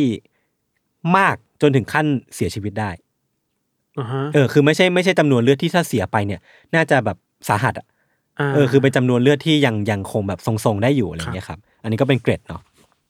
หลังจากเนี้ยผมจะเล่าในส่วนของตัวทฤษฎีแล้วกัน ที่หลายคนน่าจะอยากฟัง แล้วก็ถกเถียงกันเต็มแก่อืมแต่แต่ก่อนไปถึงตรงนั้นผมขอแวะหลักฐานหย่อนหลักฐานอีกอีกแง่หนึ่งก็คือ ในเรื่องของพยานที่พบเห็นเพิ่มอีกสักนิดหนึ่งแล้วกันนะครับ คนแรกที่น่าจะเรียกได้ว่าเป็นพยานก็คือ ลูกสาวของเพื่อนบ้านของครอบครัวของโจนเนี่ยแหละอืมที่ขากลับเนี่ยระหว่างลงจากรถโรงเรียนเนี่ยเธอได้บอกว่า เธอเห็นรถที่ไม่ค่อยคุ้นตาเท่าไหร่มคือด้วยความที่เราเธอเนี่ยอยู่อาศัยอยู่ในละแวกเนี้ยตั้งแต่เด็กเนาะมเธอก็จะจำได้ว่ารถบ้านเนี้ยเป็นรถแบบไหนอืมสีอะไรยี่ห้ออะไร แต่ว่าวันเนี้ยวันที่เกิดเหตุเนี่ยเธอเห็นรถที่ไม่ค่อยคุ้นตา มีลักษณะโสมๆมีสองสี ซึ่งสีหนึ่งที่เธอจำได้คือสีฟ้า ไอ้รถคันเนี้ยมันจอดอยู่ใกล้ๆกับบ้านของเธอ ซึ่งครับในในหนึ่งมันคือจอดอยู่ใกล้ๆกับบ้านของโจรด้วยเช่นกันอืมเธอก็บอกว่าเออรถนี้มันแปลกตาแล้วก็จำไม่ได้ว่ามันเป็นรถของใครอะเออก็เลยสงสัยแล้วก็เลยจำได้ ซึ่งรถคันเนี้ยครับ ในลักษณะที่มีสองสี มีสีหนึงเป็นสีฟ้าเนี่ย มันก็มีหลายคนที่อยู่ในละแวกเนี่ย บอกว่าเห็นเช่นกันอืมเออในช่วงหลาย ๆ วันที่ผ่านมา เช่นคนที่มาส่งของที่บ้านของโจร เพื่อนบ้านหลาย ๆ คนของครอบครัวโจรเนี่ยก็บอกว่าเคยเห็นรถคันเนี้ยในช่วงเวลาที่ผ่านมาเหมือนกันครับเออก็มีความเป็นไปได้ว่ามันอาจจะเป็นหลักฐานชิ้นสำคัญหรือเปล่าในการไขคดีนี้ คนสุดท้ายที่เห็นโจรริชเนี่ยก็คือบาบาร่าอย่างที่ผมได้เล่าไปอืมคือเธอเห็นว่าโจรเนี่ยวิ่งออกมาจากบ้านอืมด้วยลักษณะที่ยื่นมือออกมาข้างหน้าอืมก็เป็นลักษณะท่าทางที่ค่อนข้างแปลก ซึ่งตอนที่เธอเห็นเนี่ยจะประมาณบ่ายสองเนาะเออตอนประมาณบ่ายสองสิบห้าเนี่ย หลังจากนั้นก็ไม่มีใครเห็นโจรอีกเลยอืม แม้ว่าแม้กระทั่งเด็ก ๆ ก็ตามก็ไม่มีใครเห็นโจรอีกเลยนะครับอืมซึ่งจากการรวบรวมหลักฐานของตำรวจเนี่ย บอกว่าตอนประมาณบ่ายสองสี่สิบห้าครับ มีพยานหลายคนที่เป็นชาวบ้านอยู่ในละแวกนั้นน่ะพบเห็นผู้หญิงที่แต่งตัวคล้ายกับที่บาบาร่าบอกว่าโจรเนี่ยแต่งตัวอย่างนี้นะอืมเดินไปเดินมาอยู่ด้วยโพกหัวด้วยผ้า เหมือนแบบพยายามที่จะอำพรางตัวบางอย่าง แต่ว่าเธอเนี่ยผู้หญิงคนเนี้ยเดินด้วยท่าทางที่เหมือนกำลังลอสอะเออกำลังแบบอ่าๆๆไม่รู้ว่าจะมุ่งหน้าไปทางไหนดี แล้วก็อ่าๆดูแบบหลงหลงลืมลืลมงดูลงลงหลงเนี่ยเออดูดูวนไปวนมาดูไม่ค่อยมั่นใจอะเออมีมีลักษณะท่าทางที่ค่อนข้างแปลก เหมือนกำลังหาอะไรบางอย่างอยู่ แล้วก็ตอนประมาณบ่ายสามสิบห้าถึงประมาณบ่ายสามครึ่งอะครับ ก็มีคนพบเห็นผู้หญิงที่แต่งตัวเนี่ยใกล้เคียงกันเลย กับผู้หญิงก่อนหน้านี้ แล้วก็ที่โจรแต่งด้วยเนี่ย เดินอยู่ที่ตอนเหนือของถนน 128 โดยผู้หญิงคนเนี้ยมีเลือดไหลลงมาระหว่างขา เออ และเธอคนเนี้ยก็มีท่าทีเลิกลักแปลกๆเช่นกันอืมเออ แล้วมันก็จะมีการรายงานการพบเห็นอีกครั้งตอนประมาณ4ี่โมงครึ่งอืมซึ่งก็ต้องย้ำกันอีกครั้งหนึ่งว่าทั้งหมดเนี้ยไม่มีการยืนยันว่า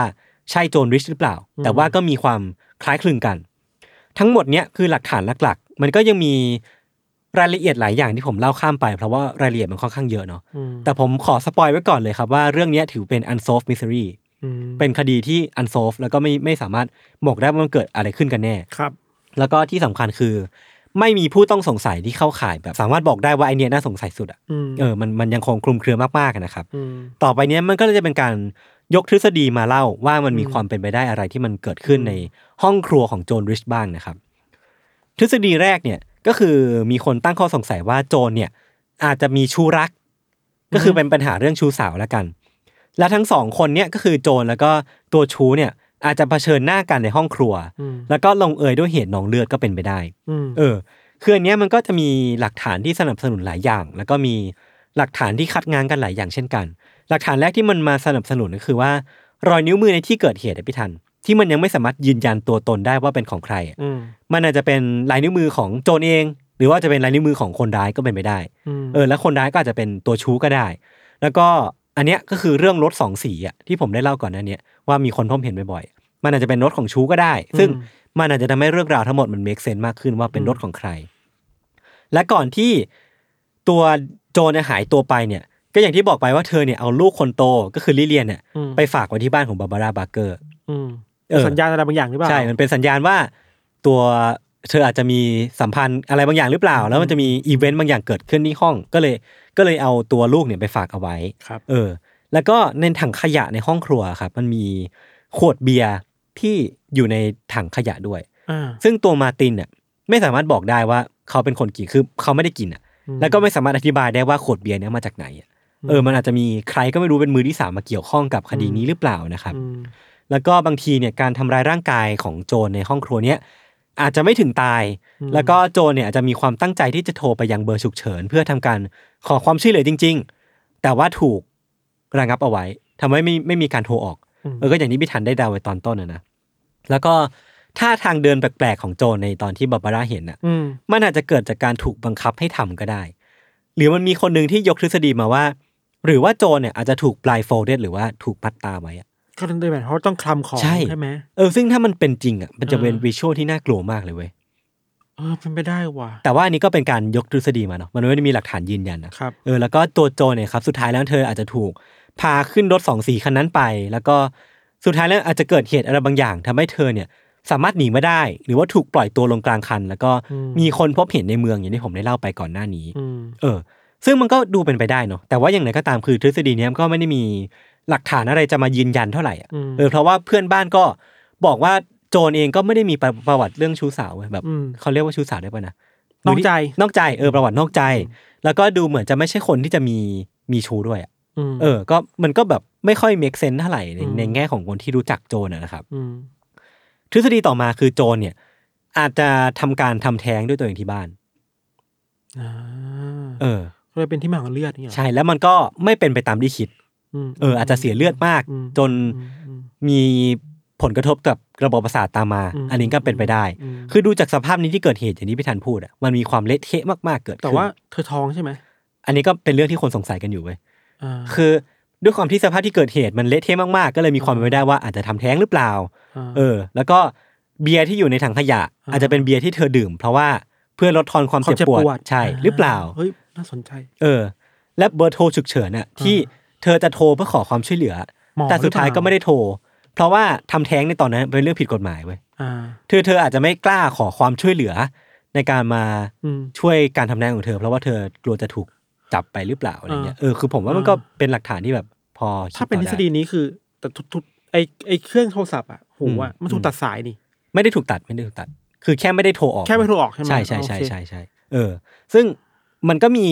อีกอย่างหนึ่งที่มันพอจะมาช่วยทำให้ทฤษฎีมันแข็งแรงขึ้นก็คืออมตอนที่เธอถูกพบเห็นในเมืองอะไม่ทันอืมมันมีเลือดไหลวางขาด้วยาเออ ก็อาจจะเป็นไม่ได้หรือเปล่าอะไรเงี้ยกี่วข้หรือเปล่าเออใช่ไหม อย่างไรก็ตามมันก็อย่างที่พี่ทันพูดเลยคือมันไม่ได้มีหลักฐานยืนยันว่าโจรเนี่ยตั้งท้อง แต่ว่ามันก็อาจจะ make sense หรือเปล่า ถ้าสมมติว่าเธอตั้งท้องจริงแบบลับๆอะเธอก็คงจะไม่บอกใครว่าเธอตั้งท้องอืมแล้วก็อ่าเพราะไม่แปลกปัญหาที่จะไม่มีใครรู้ปัญหาส่วนตัวใช่ไม่อะไรกล้าเงี้ยพูดครับอะไรก็ว่าไปเนาะอืม แต่ว่าอันเนี้ยพูคือผมก็สงสัยเว้ยแล้วก็น่าจะมีหลายคนสงสัยเหมือนผมคือว่า ถ้าเธอท้องจริงอะทำไมต้องทำแท้งด้วยในเมื่อ เธอก็อยู่ในครอบครัวที่ค่อนข้างมั่นคง แล้วก็ดูไม่ได้ต้องปิดบังอะไร ก็ยังต้องหาคำตอบ เออ แต่ว่ามันก็มีคนเชื่อมโยงกับทฤษฎีของทฤษฎีแรกว่าอืมเธอจะมีชูแล้วอันนี้จะเป็นลูกนอกสมรส ซึ่งเราไม่รู้จริงหรือเปล่า เออ มันก็เป็นการเดาไปเรื่อยเลยครัครับบก็พยายามเดาอยู่ในขอบเขตแล้วกันครับ อืม คือก็มันก็ก็เป็นไปได้เว้ย แล้วก็มีแบบมีหลาย ๆ อย่างที่คนเขาก็คิดกันไปอืมทฤษฎีสุดท้ายที่ผมจะพูดถึงจริงมันมีอีกประมาณสองสามทฤษฎีเนาะครับแต่ว่าไม่ค่อย make sense เท่าไหร่ ทฤษฎีเนี้ยเป็นทฤษฎีที่คนพูดกันเยอะที่สุดเว้ย ผมก็เลยตั้งใจเก็บไว้สุดท้ายอืม คือทฤษฎีเนี้ยมันมาจากหลักฐานที่นักข่าวคนหนึ่งครับ ได้ไปเจอประวัติการยืมหนังสือของคุณโจรที่ห้องสมุดของเมืองอืมแล้วพบว่าในช่วงเดือนที่ผ่านมาในช่วงสองสาเดือนที่ผ่านมา โจรได้ทำการยืมหนังสือหลายต่อหลายเล่ม เช่น เล่มแรกคือ The Hunt for Richard Top ซึ่งหนังสือเล่มเนี้ยมันเป็นหนังสือที่ว่าด้วยการตั้งใจหายตัวไปของนักเรียนคนหนึ่งอ่าฮะอีกเล่มหนึ่งชื่อว่า Death of the Heart หนังสือเล่มเนี้ยเป็นนิยายที่ เล่าการหายตัวไปของเด็กกำพร้าคนหนึ่ง อีกเล่มหนึ่งที่ค่อนข้างชัดเจนคือ Into Thin Air คือมันเล่าเรื่องผู้หญิงคนหนึ่งที่หายตัวไป และทิ้งรอยเลือดกับผ้าชุ่มเลือดเอาไว้ที่บ้านเออมันเหมือนกับที่โจรเกิดแต่ขึ้นทุกอย่างไม่มีคือผิดลเกี่ยวกับการหายตัวไป ใช่ คือกลายเป็นว่าผลสรุปโดยรวมไม่ทัน ในช่วงซัมเมอร์ปี 1961อะอ่าโจรได้ทำการยืมหนังสือที่เกี่ยวข้องกับการฆาตกรรมและการหายตัวไปถึง 25 เล่ม แนวนี้หมดเลยเออ ซึ่งมันเยอะมากเว้ยมันทำให้หลาย ๆ คนน่ะ พอจะเดาได้ว่าทฤษฎีที่ต่อไปที่ผมจะพูดถึงอะคืออะไร พี่ทันพอน่าจะเดาได้เนาะเออตั้งใจหายไป setting อะไรบางอย่าง ใช่ใช่มันคือทฤษฎีแบบนั้นเลยเว้ย Gone Girl งี้เหรอมันคือ Gone Girl อ่าคือคนก็เดากันเว้ยว่าโจนน่ะอาจจะเป็นคนเซตฉากในห้องครัวทั้งหมดขึ้นเองอ่าเพราะว่ามันเป็นหนึ่งในแผนการที่จะหายตัวไปของตัวเองก็เป็นไปได้อะ เอออันนี้ดูเซ็กซี่เนาะเออเออแต่ว่ามันก็ไม่ได้ยืนยันเนาะแต่เลือดมันก็ถูกถูกวิเคราะห์แล้วป่ะ ใช่ DNA เป็นเรื่องของโจรเองเป็นเรื่อใช่งไหม แต่ว่าสุดท้ายมันก็เธอก็เซตได้เว้ยหรอถ้าถ้าคนคิดว่าจะเซตได้มันก็เซตได้แหละ เออคือ อันนี้มันก็มีหลักฐานหลายอย่างก็คือเรื่องของหนังสือที่ยืมก็น่าสงสัยเนาะเออปริมาณเลือดที่มันไม่ได้ถึงตายอะ เอออาจจะเป็นหนึ่งในแผนการที่อาจเธอตั้งใจที่จะทิ้งเลือดจำนวนนี้ไว้ แต่ก็อ่ามัมันไม่ได้เป็นจำนวนเลือดที่มากพอที่จะทำให้เธอเสียชีวิตได้เลยครับอ่าแล้วมันอาจจะเกิดจากแผลในวัยเด็กก็ได้ เพราะว่าอันนี้ก็มี report เหมือนกันว่า โจนเองก็เคยเล่าให้กับคนสนิทฟังว่า เธอเนี่ยเคยถูกพ่อเลี้ยงในสมัยเด็กเนี่ยคุกคามทางเพศมาก่อนอืมก็เลยจะมีแบบประวัติทางจิตเป็นเป็นความความเจ็บความทรมาอะไรเออบงความย่งทรมาบางอย่างในในอดีตนะครับ แล้วก็ไม่ได้มีสาเหตุที่แน่ชัดว่า เธอจะ stage การหายหายตัวไปของตัวเองว่าเพื่ออะไร เออคือแรงจูงใจแรงจูงใจคืออะไรมันไม่ได้มีชัดเจนก็เลยแบบอืมทำให้ทฤษฎีเนี่ยมันก็ไม่ได้ไปสุดทางขนาดนั้นอะไรเงี้ยแต่มันพีคเออคือหนังสือล็อตนั้นอะเออเออเออมันน่าใช่จะบอกอะไรบางอย่างหรือมันจะบอกว่าโจนสนใจใช่อะไรบางอย่างในสิ่งเหล่านี้เออะอเออคือเธอเธออาจจะแบบอยากที่จะไปใช้ชีวิตส่วนตัวมเธออาจจะเบื่อกับชีวิตปัจจุบันนี้ที่เธอต้องเป็นแม่บ้าน แล้วก็อืมไม่ได้มีสิทธิ์ในการไปออกใช้ชีวิตตามฝันอะไรเงี้ยก็เลยตั้งใจที่จะหายตัวไปอืมแต่ว่า ที่น่าสงสัยอันหนึงก็คือว่าถ้าเธอจะหายตัวไปพี่ทันทำไมถึงเลือกวันที่ทุกอย่างมันวุ่นวายอะสเก็ตดูทุกอย่างมันถูกเซตไว้หมดแล้วอะอืมเธอต้องพาลูกไปทำฟัน เธอต้องกลับมาทำงานบ้าน เธอต้องอะไรพวกเนี้ยมันมีมันอาจจะมีอีกหลายวันที่ที่เธอควรจะเลือกหรือเปล่า ถ้าสมมติว่าอยากจะหายตัวไป แต่ว่าอันนี้ก็เป็นการคาดเดาเนาะอืมมเออมแล้วก็อีกอย่างหนึ่งทำไมเธอต้องทำให้ซีนการหายตัวไปของตัวเองอะมันดูใหญ่ และดูน่าเป็นห่วงขนาดเนี้ยมคือถ้าจะหายตัวไปก็หายตัวไปเลยหรือเปล่าอืม หรือว่าเธอตั้งใจที่จะทำให้มันเหมือนเป็นการฆาตกรรมทำให้คนเนี่ยตัดใจจากการตามหาตัวเธอ เพื่อลบคนชื่อนี้ออกไปจากเออโลกนี้ให้ได้ เออ ก็ตาม Gone Girl อะเนาะเออ Gone Girl คือมันวางแผนอะไรบางอย่างแหละใช่ใช่แต่ว่าใช่ถ้าถ้าเราซื้อทฤษฎีนี้นะแปลว่า ทุกอย่างถูกจัดฉากมาอืมเพื่อทำให้คนคนเนี้ย ไม่มีตัวตนอยู่บนโลกอีกต่อไปอะอืมอืมอืมถ้าโจทย์เขาคืออย่างนั้นก็ก็ทำได้จริงป่ะเขาไม่มีใครเจอไม่มีใครเจอเธออยู่ใช่แล้วสุดท้ายก็ไม่มีใครเจอ ก็ไม่มีไม่มีใครรู้ว่าโจนริชตอนเนี้ยอยู่ที่ไหนหายไปไหนอะไรเงี้ยครับยังมีชีวิตอยู่หรือเปล่าก็ไม่สามารถตอบได้ เพราะศพถ้าเสียชีวิตจริงศพก็ไม่รู้อยู่ไหน ใช่ และการเสียเลือดแบบนั้นอะเราอืมเราเราสิ่งรู้สึกอยู่ไว้ยการเสียเลือดเยอะขนาดนั้นอืมถ้าเธอเสียเลือดในเวลานั้นจริงๆอะมันเป็นไปได้เหรอที่แบบจะไม่มีใครไปช่วยเหลือเธอหรือเธอไปขอความอ่าช่วยเหลือจากใครหรือว่าเออไปซื้ออุปกรณ์ทางการแพทย์อืม ถ้าหายไปจริงๆอะใช่คือผมก็สงสัยเว้ยใช่ไหมคือมันมีคนพบเห็นจริง ๆในเมืองไงที่ผมได้เออเล่าไป แต่ว่ามันก็ไม่มีใครไปช่วยเธอหรือว่ามันเกิดอะไรขึ้นหลังจากนั้นกันแน่มแล้วเธอหายไปไหนอะไรเงี้ยก็ก็น่าสงสัยชิบหายเลยครับแล้วคือมันก็ยังมีหลายปริศนาพิธันก็คือเรื่องของท่าทางว่าทำทำไมอะไรเธอถึงเดินยื่นมือแบบนั้น และท่าทางแบบหลงหลงลืมลืมๆหรือว่าแบบท่าทางลอสที่ที่มีคนพบเห็นผู้หญิงที่แต่งตัวคล้ายโจรอะอืมมันจะอธิบายว่ายังไงมันเกิดทรมาขึ้นหรือเปล่า หรือว่ามันเกิดแบบม อาจจะอาจจะเกิดกับเหตุการณ์ของคุณฮันน่าอัพที่ผมเคยเล่าไปต่อนหน้าเนี้ยอะที่เธอลืมความทรงเอจำอไปใช่ใช่หรือว่ามันเกิดอะไรแบบนั้นหรือเปล่าอะไรเงี้ยสุดท้ายเรื่องนี้มันก็เลยมีความเป็นไปได้เยอะมาก ทั้งแบบถูกทำร้าย ถูกฆาตกรรม ไปจนถึงจัดฉากขึ้นมาเองมเออหรือหรือทุกอย่างมันอาจจะเป็นอุบัติเหตุที่ทำให้โจรเนี่ยเกิดอาการหลงลืมตัวเองชั่วขณะแล้วก็ออกออกเดินทางไปนอกบ้าน เราว่าประเด็นคือเลือดอะ อืมการทำร้ายหรือการจัดฉากถ้าเออไม่รู้จะเวไหนนะใช่ เลือดมันจะอธิบายเลือดนี้ยังไงนะ นั่นดิ ไม่รู้เลยอะ งงแบบงงมากอะไรเงี้ยครับ น่าสนใจครับ เออ ยังไงก็ตามครับ คือการหายตัวไปของโจรเนี่ย มันก็เป็นเรื่องราวที่เราอาจจะไม่ได้อยากให้เกิดขึ้นกับคนรัก แล้วก็คนในครอบครัวของเราเลย ถ้าคนปกติคนไม่มีใครอยากหายตัวไปหรอก ใช่ ต้องมีเหตุผลอะไรบางอย่างที่ทำให้เขาอยากหายตัวไปจริง อืม ๆ หรือถ้าถ้าเป็นเหตุฆาตกรรมจริงๆอะ อืม ก็ต้องมีปัญหาอะไรบางอย่างแหละที่ทำใช่ให้ใช่เธอตกอยู่ในภาวะแบบนั้นน่ะครับ ถูกถูกทำร้ายแบบนั้นนะอืม แล้วแล้วกลับกันคือว่า พอเรานึกภาพว่าตัวเราเองเป็นมาร์ตินหรือว่าเป็นลูกๆของครอบของโจนอะ เราก็คงจะเศร้าเนาะเป็นแผลมากๆเลยว่าจะไม่รู้ว่าเกิดอะไรเกิดขึ้นเอแน่อมันเกิดอะไรขึ้นกับคุณโจนกันแน่เลยครับ ครับ อย่างตัวของมาร์ตินเองก็ยังเชื่อว่าโจนยังมีชีวิตอยู่เนาะอืมหลังจากที่เธอหายตัวไป แล้วเขาก็เชื่ออย่างเต็มอกว่าโจนเนี่ยไม่ได้จัดฉาก แต่ว่ามันเกิดอาการทางประสาทบางอย่างที่ทำให้เนี่ยเธอตัดสินใจที่จะออกจากบ้านไปทำให้เขาเนี่ยไม่ยอมที่จะ แจ้งกับทางการว่าโจนเนี่ยเป็นบุคคลเสียชีวิตแล้วอะจนอืมจนตัวเขาเองอะเสียชีวิตไปก่อนในปี 2009อืมเออ ผมก็ไม่รู้ว่าทุกวันเนี้ยมีการบอกว่าโจนริชเนี่ยเสียชีวิตอย่างเป็นทางการแล้วหรือยังเลยครับ อืมอืมอืมก็อืมมันก็เป็นเรื่องเศร้าๆมามาหนึ่งกัน ครับ ส่วนเราตัวพี่ธันมีทฤษฎีไหมไม่ค่อยมีเลยว่าที่ซีรีส์ที่ยศพูดมามันหลากหลายแล้วอะเราคิดว่าอืมเราสนใจอันสุดท้ายอะอืมคือมัน เออว่ะมันแมชกัน เออ หลายๆอย่างเนาะใช่ใช่ใช่ใช่กับเวลาพูดถึงได้ทำแท้งอะเราคิดว่า อันหนึงที่น่าคุยต่อมันไม่ใช่อาจจะไม่ใช่ทฤษฎีอะไรขนาดนั้นคือว่า ถ้าเราเรียกเรียกจิ้มทฤษฎีนี้จริง ๆ ว่าโอเค ปัญหาคือการทำแท้งอะครับ ก็คงไม่มีผู้หญิงผู้หญิงคนไหนอยากทำแท้งป่ะใช่ โดยขนาดนั้นคือไม่ได้เออมีผู้หญิงคนไหน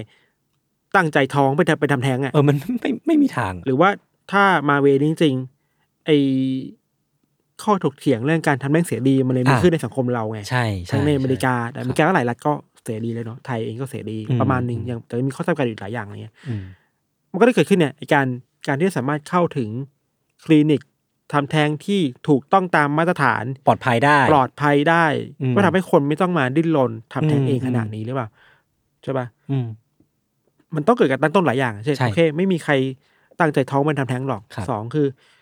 การทำแท้งมันควรจะแบบ ถูกต้องปลอดภัยถ้าคุณมีสิทธินั้นน่ะเออเออเออถ้าคุณ consent แล้วมันก็ควรจะปลอดภัย ใช่ใช่อยู่ในอยู่ในเงื่อนไขที่สังคมรับได้อืมกฎหมายจะรับได้อืมตามหลักสากลอะไรเงี้ยคครัรับ เพราะฉะนั้นอันเนี่ยมันก็นำไปสู่ดีแบบนั้นได้ว่าอืมโอเค ถ้าอยากให้ทุกคนปลอดภัยจริง แล้วควรจะคลี่คลายกฎหมายอะไรบ้างที่เป็นตัวปลดล็อกอยู่อืมอะไรอย่างเงี้ยเนาะอืมใช่ใช่น่าสนใจมากครับครับ ครับผม จริงๆมันก็อย่างที่บอกไปว่าเรื่องเนี้ยมันจะมี detail อีกเยอะมากที่ผมเล่าข้ามไปอืมก็ลองไปหาอ่านต่อกันดูได้ แล้วก็